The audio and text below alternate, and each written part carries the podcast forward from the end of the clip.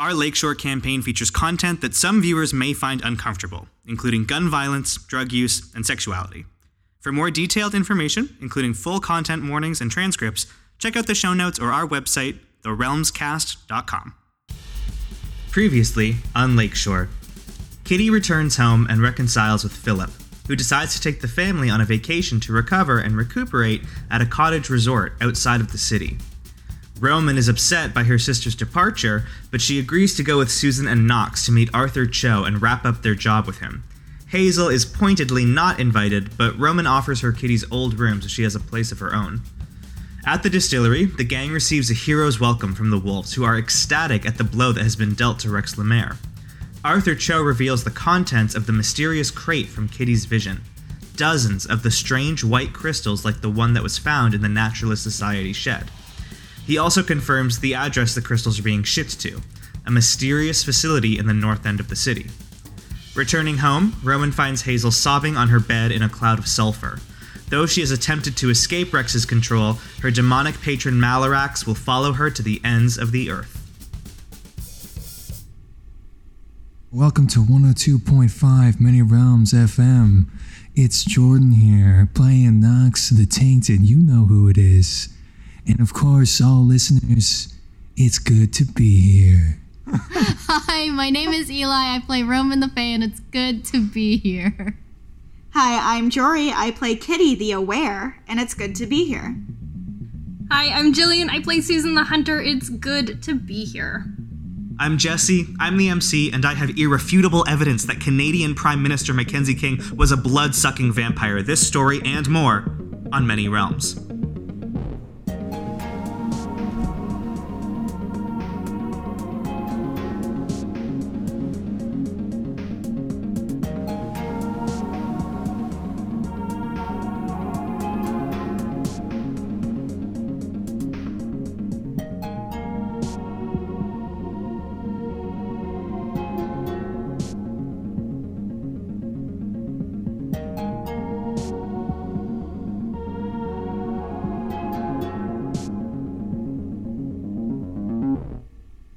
It is maybe the first few days of May. Let's say the exhibition's like a week and a half away. It is therefore pretty early in the sort of like lakeside resort season. It's warm enough to swim maybe at like the absolute peak of noon on the hotter days, but most of the time it's a little too chilly, a little too clammy, a little too uncomfortable. There don't seem to be many people around staying here. Maybe one gigantic family with like 6 or 7 children that came out of season to save money and just have the kids like romp around outside, and another couple that are very old and don't really want to talk to anyone and keep to themselves. But other than that, I mean, this lodge that has room to seat like 40 or 50 people is totally deserted.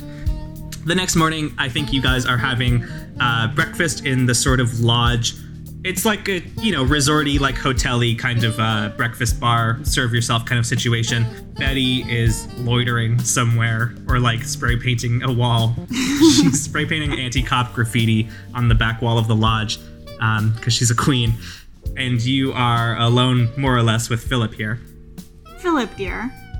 Yes, Kitty, did you want some more yogurt? I say it with the H. Can you, yogurt? Can you hear that? Yogurt? Do you know how some people say it with the H? I do. Yog hurts me. I won't apologize. I'm sorry to bring this up again. It's a little harder to relax than I thought it would be. I'm concerned. You've been working so hard on the exhibition, and now you're going to skip it? Well, Kitty, I don't need to be there to know that I've done a job well done. I mean, I can take pride in my own efforts without seeing a crowd of sweaty, noisy people eating funnel cake or what have you. That is what happens. So, you don't have a rule on the day? Or on the weeks? I don't know. How long is the X in this case? Call it like a weekend. Okay. He's a little cagey. He says, of course, there were duties that were set to me, but nothing that can't be done by another one of Mayor Graham's capable staffers. It's just, it's like I said, Kitty, I think spending this time with you and with Betty is just more important. Sometimes a man needs to look after his family, his own, his kin, instead of just always putting himself first all the time. It can't always be me, me, me. Sometimes it has to be us. All right, I want to roll to figure him out. Yeah, this would be the time. He's getting nervous. Oh, wait, no, that's not my thing anymore. Yeah, you're aware. You can't oracle him. I didn't want to oracle. Yeah. If only I could skim the surface. Never again. That was a 9. That just means, like, swapping questions, right? 7 to 9, they hold, and 1 on me as well. Yeah, okay. And I hold 2. So I want to know, what does your character worry might happen? That's really it, isn't it? That's the big bad one. That's the one. Katie, I mentioned, and if my recollections are accurate, you did agree that it might not be a good time to be in Lakeshore right now. I think that if we headed back too soon, I think those same patterns would just repeat themselves, and I would be a workaholic, and you would be unhappy and all alone up in the apartment, and Betty would be... doing drugs. Jaywalking. I don't know what Betty does. Going on a streetcar without proof of fare. I want this to be a change for us. I want this to be different. I don't want you to get hurt. Ooh, if I'm in their faction, I can ask an additional question even on a miss. How can I get your character to tell me what's going to happen at the exhibition? He dejectedly drags his spoon through his yogurt, and he looks up at you with a forlorn look on his face. He says, Katie, everything I've ever done for you has always been to keep you safe, to keep you happy. I've never wanted anything more than that. If I tell you the truth, I'm worried that you'll fly off the handle, that you'll run away from me again. And Katie, I don't think I could handle it a second time. I don't think my heart could take it. Promise me that you won't do anything rash.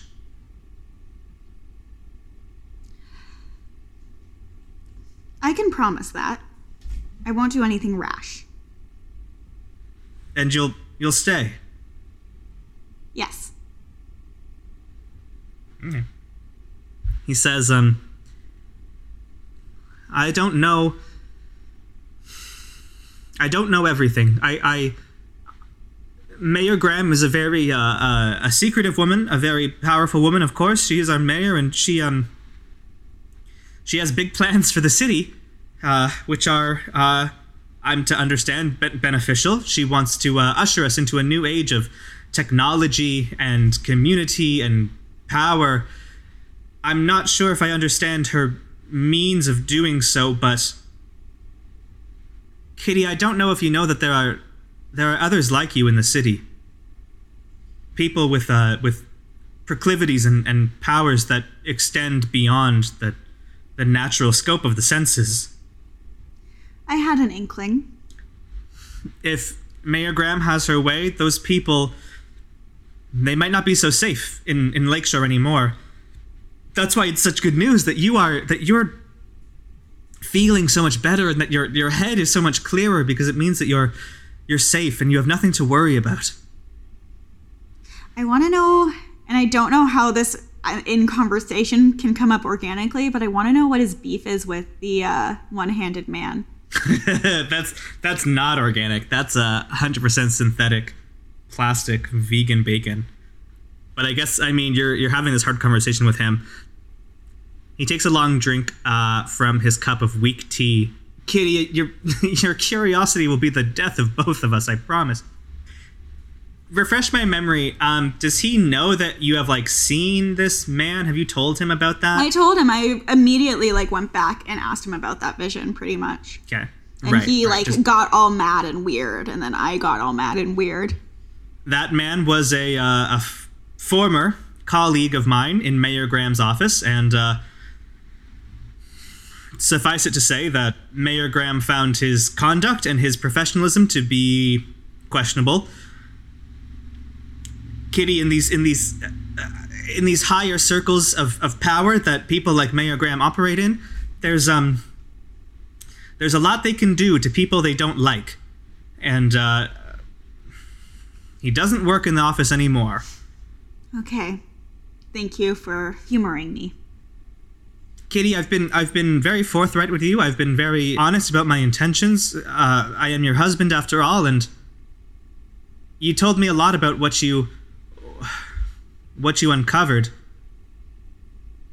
when you were away, when you were on your own. I'm asking you this because I truly don't know, and that's the very reason why we're here. Kitty, do you think the city is safe? No. I have a feeling you'd say that. And I'm wondering if you know more than me. I've told you everything I know. I know.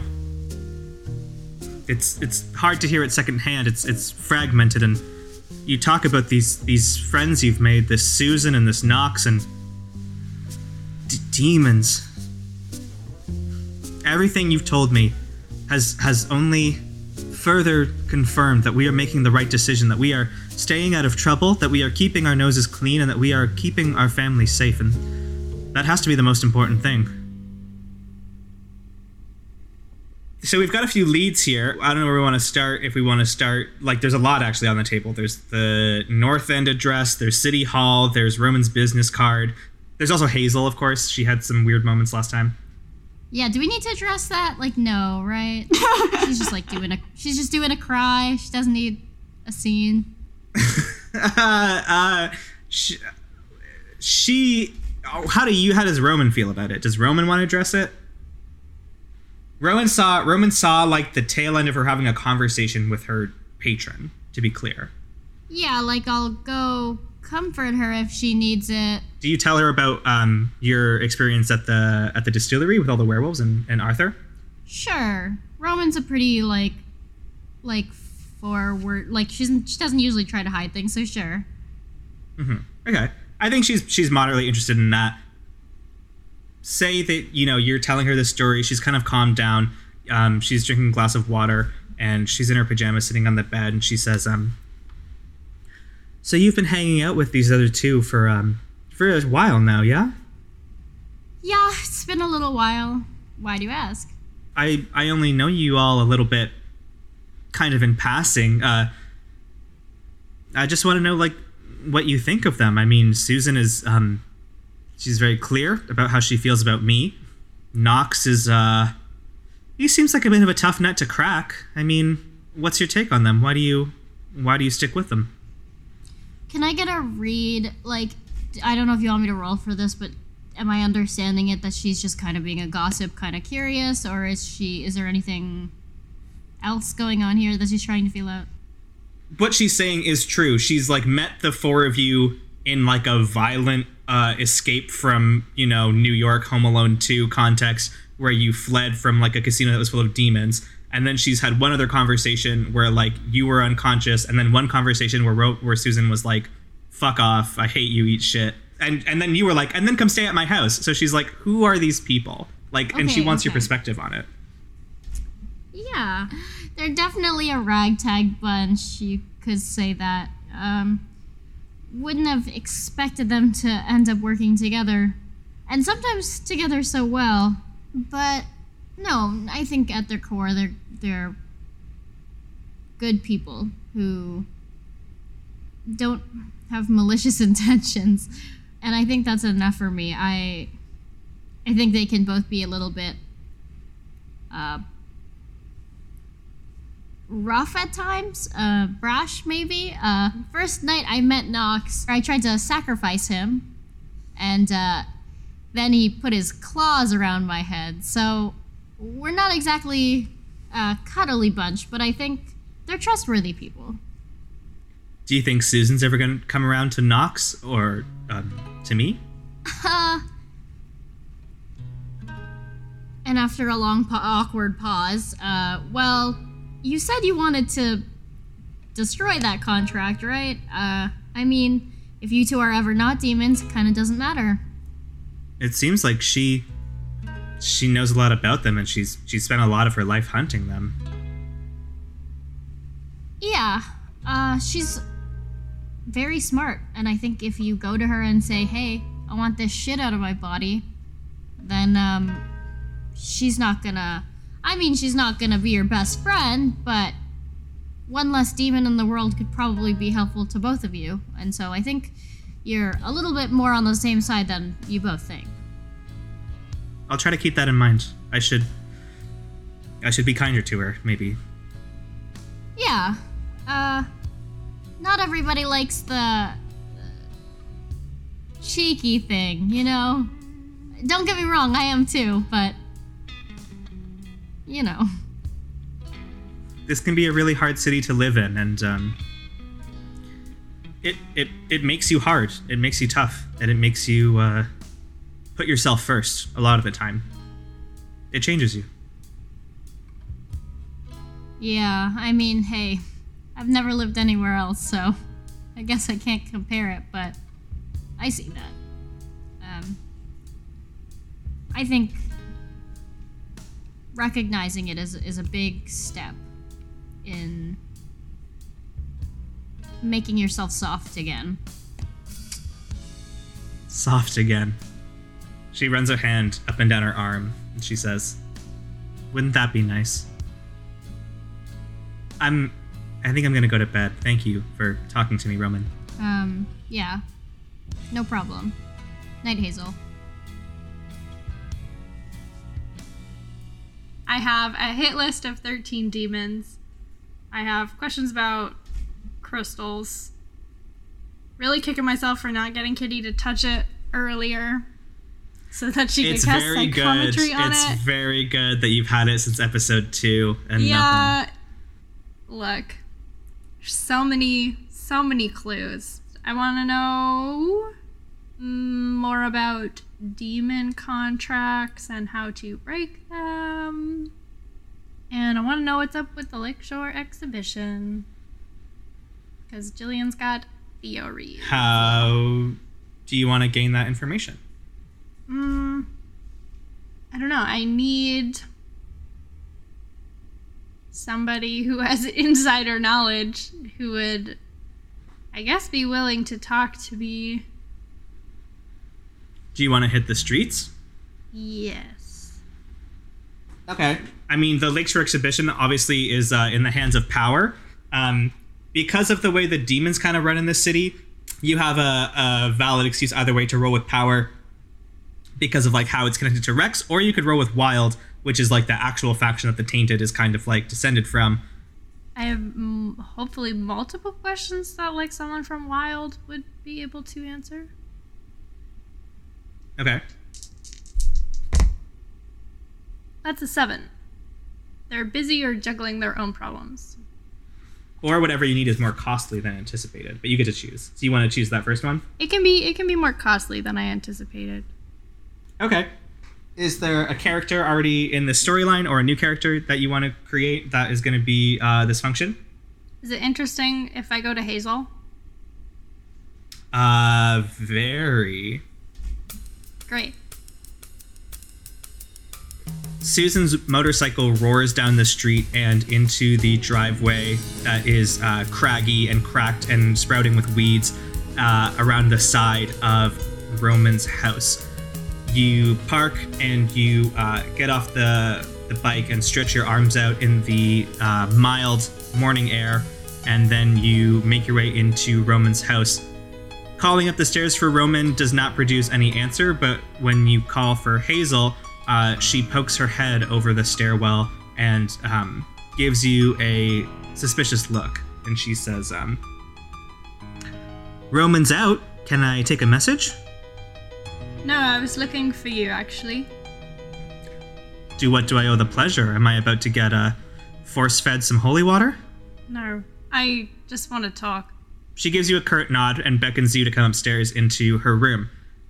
She has dumped her, she literally just kind of ran out of the Drake with her purse. So she's probably still wearing, the same, evening gown, or she's stolen some more of Roman's men's clothes, because I guess Roman just has a tickle trunk that anyone can borrow from if they need. You can see she started to clean up a lot of the Naturalist Society materials that have been left here. She has like started organizing books into categories and shifting the boxes around. And she makes no secret of hiding the fact that she has 2 or 3 of the books open on the bed with paper and some notes next to them. Looks like she's been reading through some materials and studying. Doing a bit of research? Just some light summer reading. I mean, it doesn't seem like I should be walking around outside. I'm sure Rex's goons are going to be hunting me down before too long, so why not pass the time with a book? Find anything interesting? Oh, sure. A lot of these have your name in the front cover. Thought that was pretty interesting. Yes. You're a collector? Well, this is years and years of research. I... also fearful of Rex, decided to move this stuff out of the Naturalist Society because Max and Mickey knew where that was, so...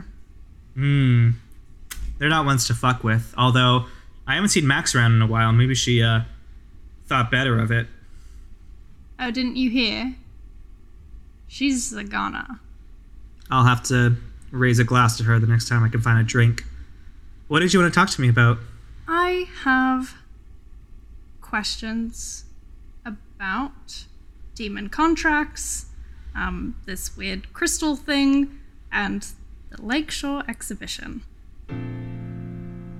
She shuts the book that's open in front of her with a cloud of dust, and she throws it back into a box in the corner, and she says, hit me. Talk to me about these contracts and what they mean for you and Nox. Well, I'm not exactly an expert. I can only speak to my lived experience here, but you have to ask for something. You've got to want it pretty bad. I don't think stubbing your toe and wishing you had an ice pack's going to cut it exactly. Nox, from what he told me, asked for his life to be spared in the middle of a firefight, which seems like a pretty damn good reason to make a favor like that. Mine was not so smart. Stupid friends and I, but the demon's listening. At some point, he or she decides who they want to make a contract with. That's on their end. It's not really up to me. You have to either verbally or in writing accept it. I suppose either way, some form of it, some symbol of it gets passed on to the demon in question, and then they get to ask you for stuff pretty much whenever, and if you don't do it within the time frame — they always give you a time frame, I think it's one of their rules — if you don't do it within the time frame, things start to go pretty bad. I remember the first time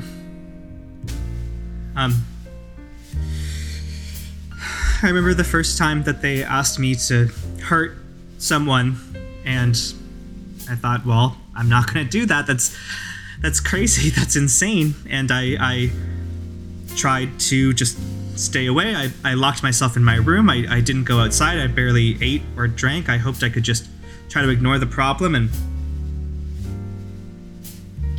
it has some control over me, and probably over Nox as well. And I don't think it likes to exert the effort to take full control, to drive us to do what it does. But if we don't obey it, we don't really have much of a choice in the end. We either do it the way we want, or it makes the decision. Not an easy thing. In exchange, we get whatever we bargained for, plus she holds up her hands, and you can see just for a second the flash of long talony claws. She says, there are perks, if you can call them that, and the break room's nice. Other than that, no. I'm just being cheeky. Roman told me not to. I apologize. I did say that, I did. Certainly don't like the amount of control demons seem to have over the city. It's quite concerning. Hey, you don't have to tell me twice. Has your demon ever asked you to do anything in relation to the exhibition? No, not that I can think of. I think Rex wanted me there to play in one of the pavilions, but just was like another gig. My understanding is that Rex, he specializes, right? He has different people for different jobs. I mean, from what Knox told me, it sounds like he was mostly a mover. He was bringing stuff to Rex or getting rid of stuff, and I was getting rid of people.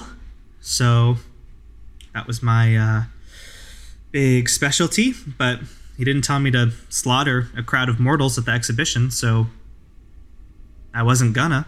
What was the last thing you were asked to do? There was a colleague of Rex's, and I think there was some issue, some administrative mix-up. I don't know how Rex operates his business, but I dealt with him in the way which I am so blessed. And after I dealt with him, they told me they wanted him back.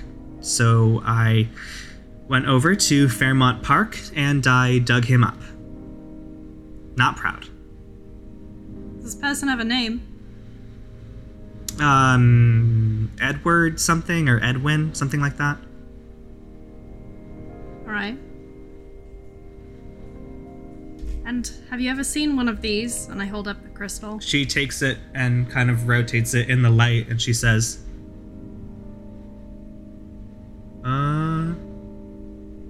yeah, I remember Rex having some of these on his desk at one time, and, I don't know, I think I remember seeing them down in the basement at least once or twice when I was there. What do they do? I don't know, I was hoping you could tell me. Well, I was hoping Kitty could tell me, but Kitty's gone back to her fancy life, so... I don't blame her. I mean, seems like this room was not so much to her taste. I'm not a geologist, sorry. It's pretty. Yeah. Okay, well, thank you for your honesty. I know nothing is free. Speaking of, Hazel once again transforms into her demon form. Plates of armored scales ripple up her arms and down her legs. Massive curled horns like that of a ram sprout from her forehead, and her eyes narrow into ice blue cat-like slits. And she says, I appreciate everything you have done in helping me get out of the casino, but... She gestures up and down her body. She says, I'm not exactly out of the woods yet, right? You understand that. I do. It seems like you have yourself a fair knowledge of demons and their dealings. Seems like you have a gun with some holy runes carved into it that I saw you whip out in the basement of the casino. Susan, you have to help me. I don't think there's anyone else who is better equipped to help me get out of this fucking contract. Well, shooting you's not gonna help. Well, that's why I'm not asking you to. What are you asking? These books are yours. I've told you what I know about the contracts. If you're serious, if I'm supposed to take you seriously as someone who hunts demons, who wants them out of this city, who doesn't want their claws controlling and pulling the strings of Lakeshore, then it is the least you can do to figure out what we have to do to get me out of this. If that is killing Malarax, I don't know how that's gonna go, but you owe me at least to try. Believe me, I've got a hit list of 13 demons, and I guess that's one of them. I think that whatever, Miss Yanakis did in the basement of the casino, it has only bought us some time. Rex is starting to regain control of his squadron. Malarax came to see me last night. How'd that go? Peachy. He told me that if I didn't return to the Drake Casino within 72 hours, well, you get the rest. I'm on a time limit here. I'm on a clock. I want to help you, Susan, but I'm really running on borrowed time from what we did down there, and I don't want this to be over. I don't want this to be a one-time thing. I don't want to go back to where I was before. It's not worth it. Can you summon your patron at will? To a certain extent. Once I've completed jobs. Oh. Okay. All right. I'm playing your tune. Okay. We could set a trap. We could fuck this guy up really bad, couldn't we? Sure could. It's risky. We'd have to find the right place, the right time. Malarax isn't going to go down without a fight, and I think that they are one of Rex's stronger lieutenants. This could be pretty bad, but this could be a good move. We could do this. You and me, and maybe get some backup. Maybe see if Nox would be willing, but maybe I could go hunting with you. I like the sound of that. She looks up at you and flashes you a wary smile, and she says, okay, maybe Roman was right. Maybe we have more in common than I thought we did. I'm starting to see that. I'm going to talk to Nox. I'll contact you soon. We'll make a plan. We'll figure this out. Clear your next 3 days if you can. Yeah, I will get some backup and make sure there's been adequate training, and me and my gals will be there.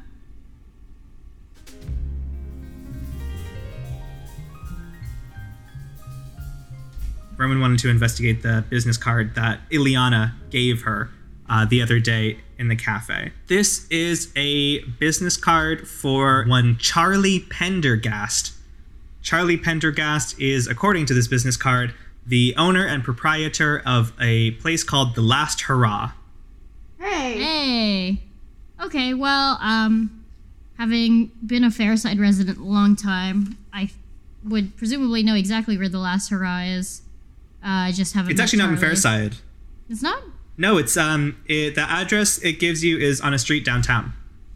Oh, wait. When has this bar come up before? Nox got that business card from the dead man. Right. He found a matchbook, which is more noir-y, but we switched to a business card for this. I mean, there's an address, so I go to The Last Hurrah. Sure.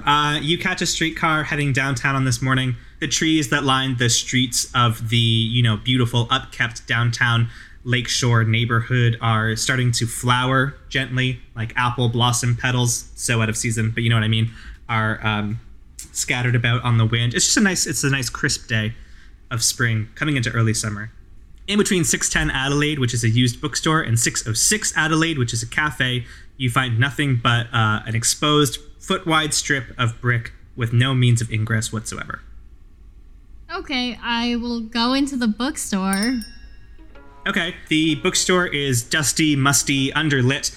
Instead of an owner who would be like at the counter doing stuff at the bookstore, instead there is a droopy-faced basset hound that has its head laying down on the counter, and it's snoozing in the morning sun. Aw, I give him a little scritch on behind the ears. Hey, buddy, you know where The Last Hurrah is? His tongue lolls out of his mouth, and his eyes flick up into your face. It's like big, dopey, brown, soft eyes. And then the dog says, "What do you want to do there?" Oh, what the fuck? Okay, talking dog. That's not weird. I guess I've been a talking dog before. Hello, how are you always a dog? The dog kind of lifts his head up and splays his big front paws with like clackety claws on, you know how they like Scrabble? The claws on like the wooden desk, and he sort of looks up at you and he says, no, if you're not comfortable, he kind of like shudders and almost sneezes. And then in front of you is a young man, maybe in his like late 20s, with sandy blonde hair and a little red bow tie and like an orange sweater vest. And he says, I can also do this if this is better. Is this going to cost me a corruption to playfully like turn my hand into a paw and be like, either way works, just like in a silly way? I think if it's just for silly points, I'll make an exception. Great. I do those for silly points. He gives you a high five to paw situation. Yeah, hi. Have you, is there a bar here? Usually 608 is missing, I notice. Missing is one way to put it. Do you have, sorry, it's just you're not the usual clientele. Did someone invite you? Yeah, are you Charlie? No. Okay, well, Ileana is the one who gave me the name, so. Okay, fair's fair. I'm not trying to get in your way. Just, he hands you a little, like, he tears off a bit of receipt paper from the roll, and he writes something down on a slip, and he hands it to you. You take a look, and it is an author's name and a book title. And the book title is Secrets of the Beyond. Okay, I'll thank him and I'll go pull the book. Okay, you thank him, you go pull the book, and naturally when you pull the book, the entire shelf of books just like flies out into the room, some of them kind of knocking you back a little bit, and instead of kind of sliding away, it just seems that once all the books are taken off the shelf, there is no shelf whatsoever, just a warmly lit staircase leading down. Okay, sorry if you have to clean this. It's fine. Okay, I'll go down. You enter a really upscale-looking, classy bar. There is some gentle music being piped in from somewhere, although you can't see any musicians or instruments. There are, like, big, leafy, potted plants in all the corners. It's very kind of, like, downtown loungy, you know what I mean? It's not, like, grimy at all. The other thing this bar is completely empty, as far as you can tell. The chairs are all pushed in. There's no one, even staff, like behind the bar or attending, just a row of stools, an empty couple glasses laying on the counter, and no sign of life. Okay, is there like a back room? There does seem to be a door marked employees only. Through the employees only door, you find a bar kitchen. It does look like there might have been activity happening here recently. There is ingredients like laid out. There's like a basket of fries on one of the countertops. Utensils are in the sink kind of thing, but still no people around. Nothing in like an office capacity. A hallway that leads down to a small unmarked door that is locked. And I call out and there's nobody? You call out? Charlie! A cold gust of wind starts blowing down this hallway, back into the direction of the kitchen. Okay. I guess I'll follow the gust. The gust leads you in very precise kind of bursts of air, down into the kitchen, back into the bar, and up to the counter. I call again, I guess. Okay. You feel a cold chill ripple through your hands that are sitting out on the bar counter that kind of runs up to your shoulders and tingles your very brain. And then suddenly in front of you, there is a woman, maybe 35, 40. She has strawberry blonde, kind of reddish hair pulled back into a high ponytail. She is dressed like a bartender with a nice, neat little vest, but crisp dress shirt. And she pulls up a bottle of gin from below the counter, and she leans forward and she says, it's a little early, but gin martini? Yeah. Great. She fixes you up a drink, and she slides it over, and she says, how you doing today? I had a lot of questions on my mind, and that wasn't one of them, but I guess I have been better and worse. Are you Charlie? Pleased to make your acquaintance. Nice to meet you, Roman. It's nice to meet you as well. Aren't you just a cute little thing? I don't usually get that, but thank you. I don't know, I like those artsy types, very sort of like dreamy, kind of mysterious. Let me guess, you're a painter? Close. Photographer. Oh yeah, cameras. Those just happened, or have been happening for 20 years. I can't remember. I won't bore you with the small talk. I got your name from Ileana. Okay. My sister has lost her oracle abilities. Mm-hmm. There's gotta be some way to get it back. And Ileana has led me to you, so I think that you know there is. Sure. I mean, that was my specialty a while ago. I mostly go in for bartending right now. Okay. I'm gonna have to attend to the other customers and maybe look at my books for a minute. So can you just hang out here for a few minutes while I go do some work? I look around. There's still nobody. Sorry. She taps a glass on the bar twice, and suddenly the bar is full of people. You can see them at every table, even the stool next to you. There is a big kind of burly guy dressed like a plumber with like a low baseball cap pulled over, swinging down a beer like a foot away from you to your right. How? Okay, I don't need to ask. Go ahead. Sure. She disappears down into the kitchen for a bit, and the plumber guy to your right turns to look at you, and when he turns to look, you can see there is a huge length of steel pipe sticking out of his forehead, with blood running down his face, down the middle of it.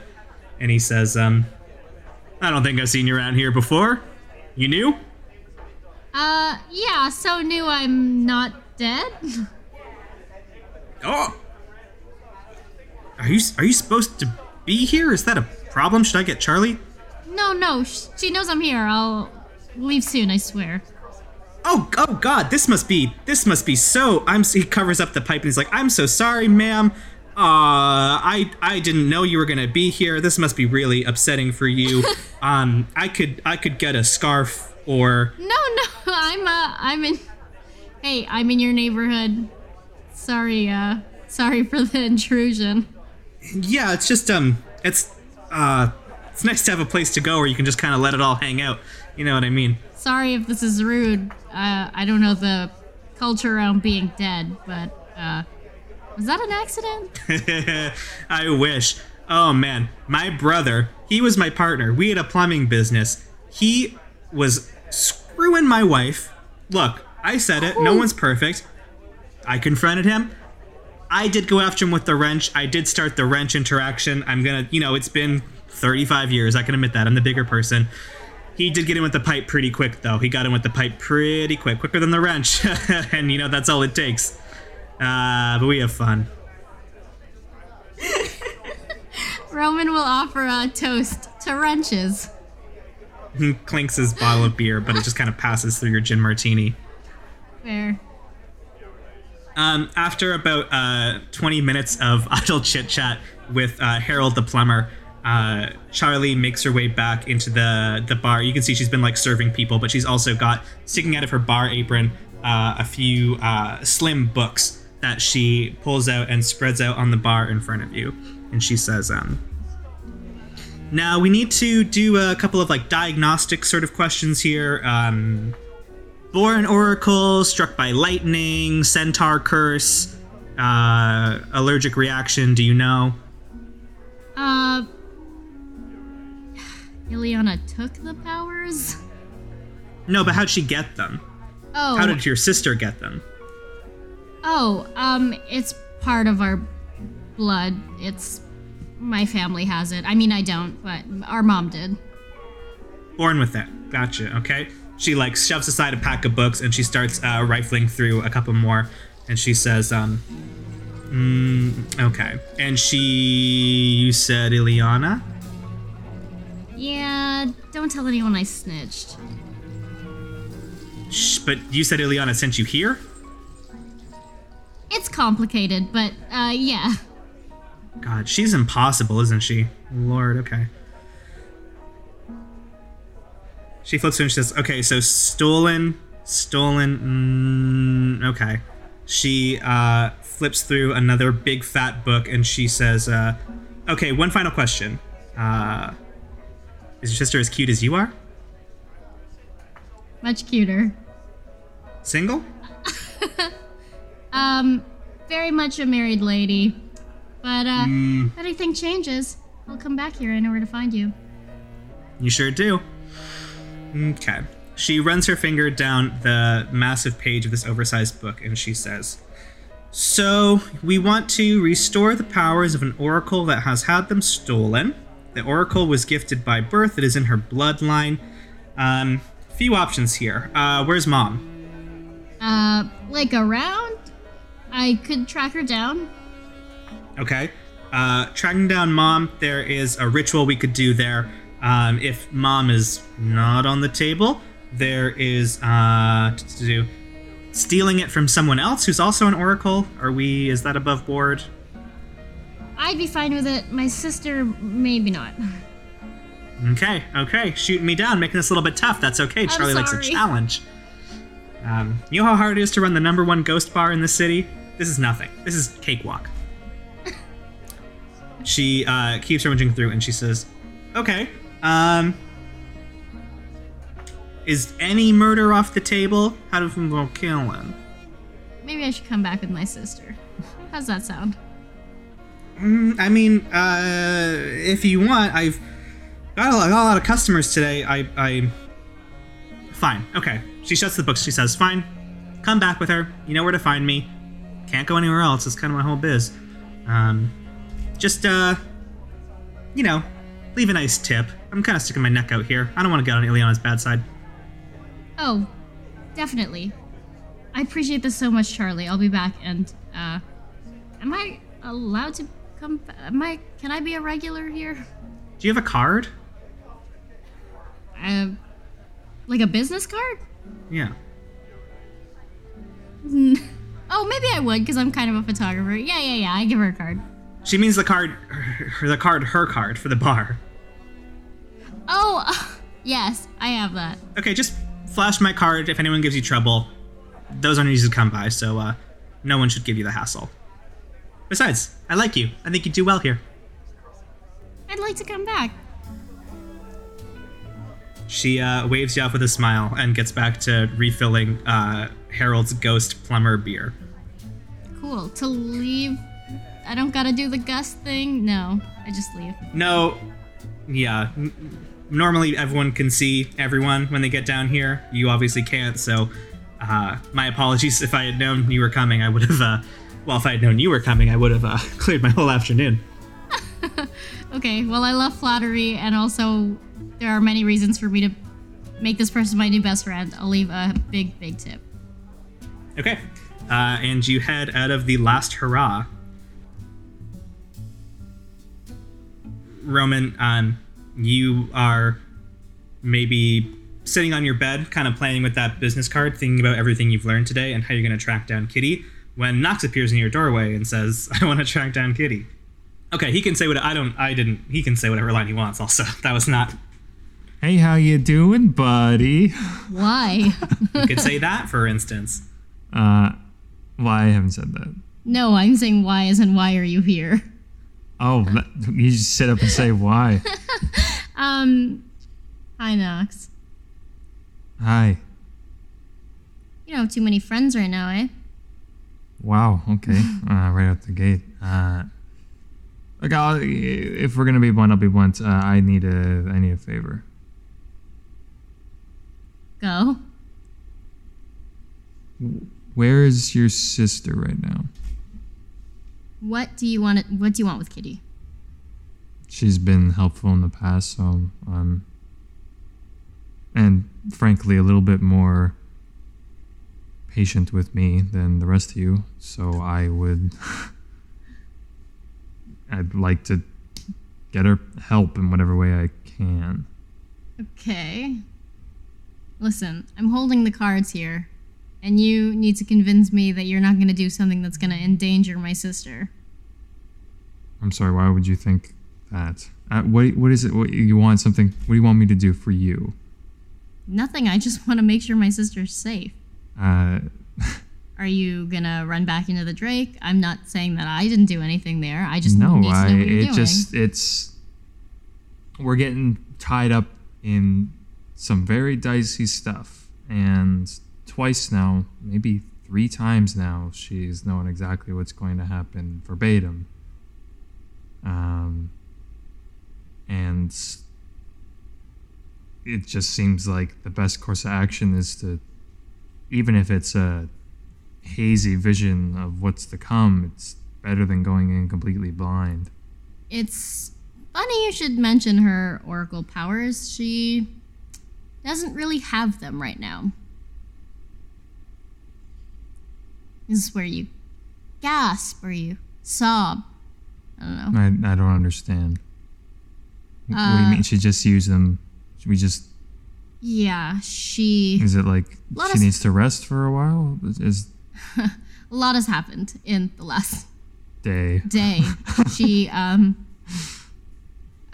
went to Ileana, your favorite, to get some drink to heal me.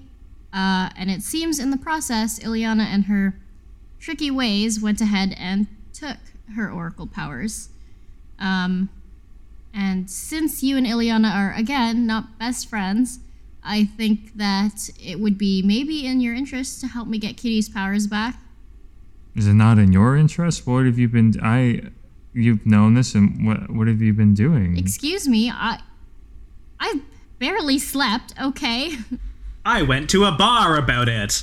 You came to my place, got your nice reward, and... You're at my place. No, earlier. Oh. All the while you knew this.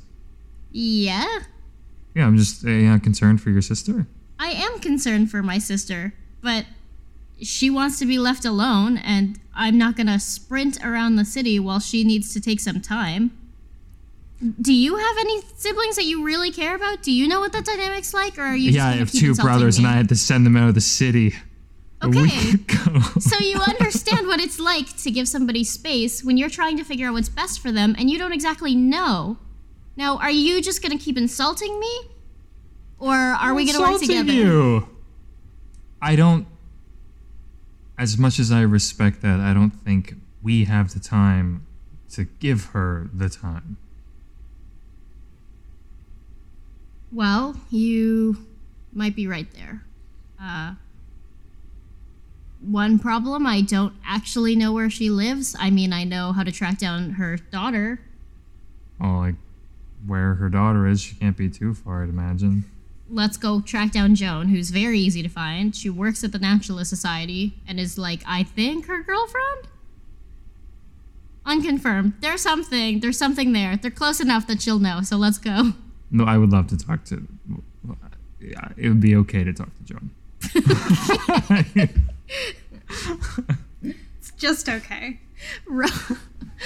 Roman and Nox bond over being annoying.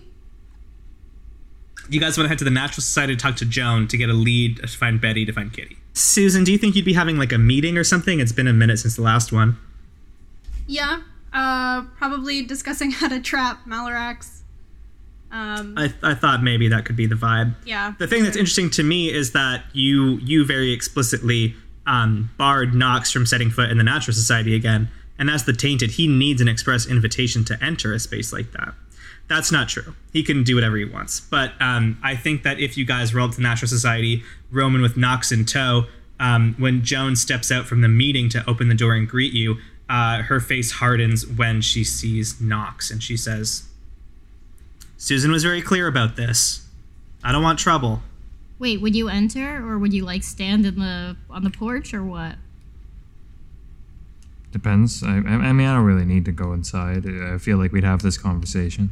Okay, I tie you up, and I leave a water bowl by your scorpion tail, and I say, "Okay, I'll be back, boy." All right. No. Well, okay, if Joan is going to be kind of cagey, even at just Nox being on the porch, I'll tell her, hey, we are barely going to be here. We just need to track down my sister. And we're hoping you know where Betty lives or is, or... Joan looks back into the interior of the Natural Society and weighs her options for a minute. Steps out onto the porch of the Naturalist Society and shuts the door behind her and looks both of you up and down. And she says, is there something wrong with Liz? Something I should know about? No. Liz is fine. just... Kitty left suddenly, and we need to talk to her right away. Okay. I mean, if Liz is at home, she'll be in the penthouse of the Royal Court Apartments. Let me know if there's anything wrong with Betty, if there's anything you need. Maybe just like come by my place instead of this place. Fair. I think I might know where Joan lives, correct? I have the ability to tell you because I am Joan right now, and it's okay. Okay, well then I ask and she tells us and we leave. Nice. So I think you guys are going to proceed directly to Kitty's apartment, yeah? Yeah. Yep. You take the streetcar down to Kitty's apartment.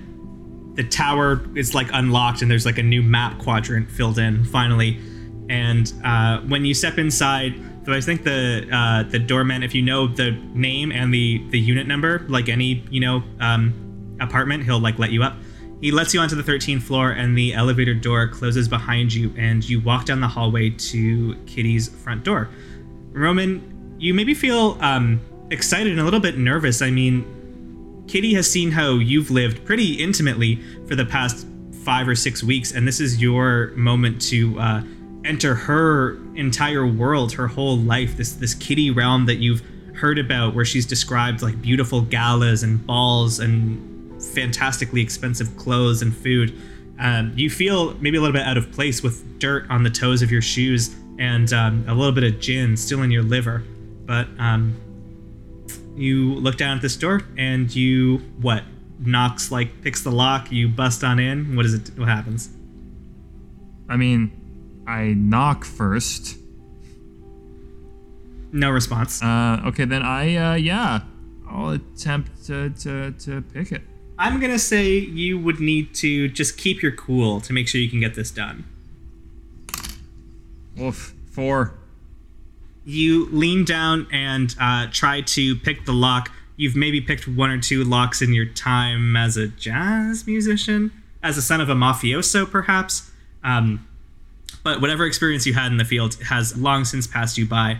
And I would probably say that after like 10 or 15 frustrating minutes with Roman glaring over your shoulder, you eventually sort of sigh in exasperation. Your hand becomes a powerful, meaty claw, and you force the doorknob and wrench the door open, and it clatters against the inside wall. You stroll into Kitty and Axe's apartment that she keeps with her husband, Philip, and her stepdaughter, Betty, and you begin to search and uncover the truth behind the Yanakis family. Thanks for listening to episode 14 of Lakeshore. We'll be back with more Urban Shadows on August 18th. As well, we're some episodes ahead in recording and preparing to cap off Lakeshore with a great finale, which means we're looking for some one-shots to play as a palate cleanser. Is there an RPG that you know that would make a great Many Realms one-shot? Tag us on Twitter or Instagram and tell us about it. Thanks.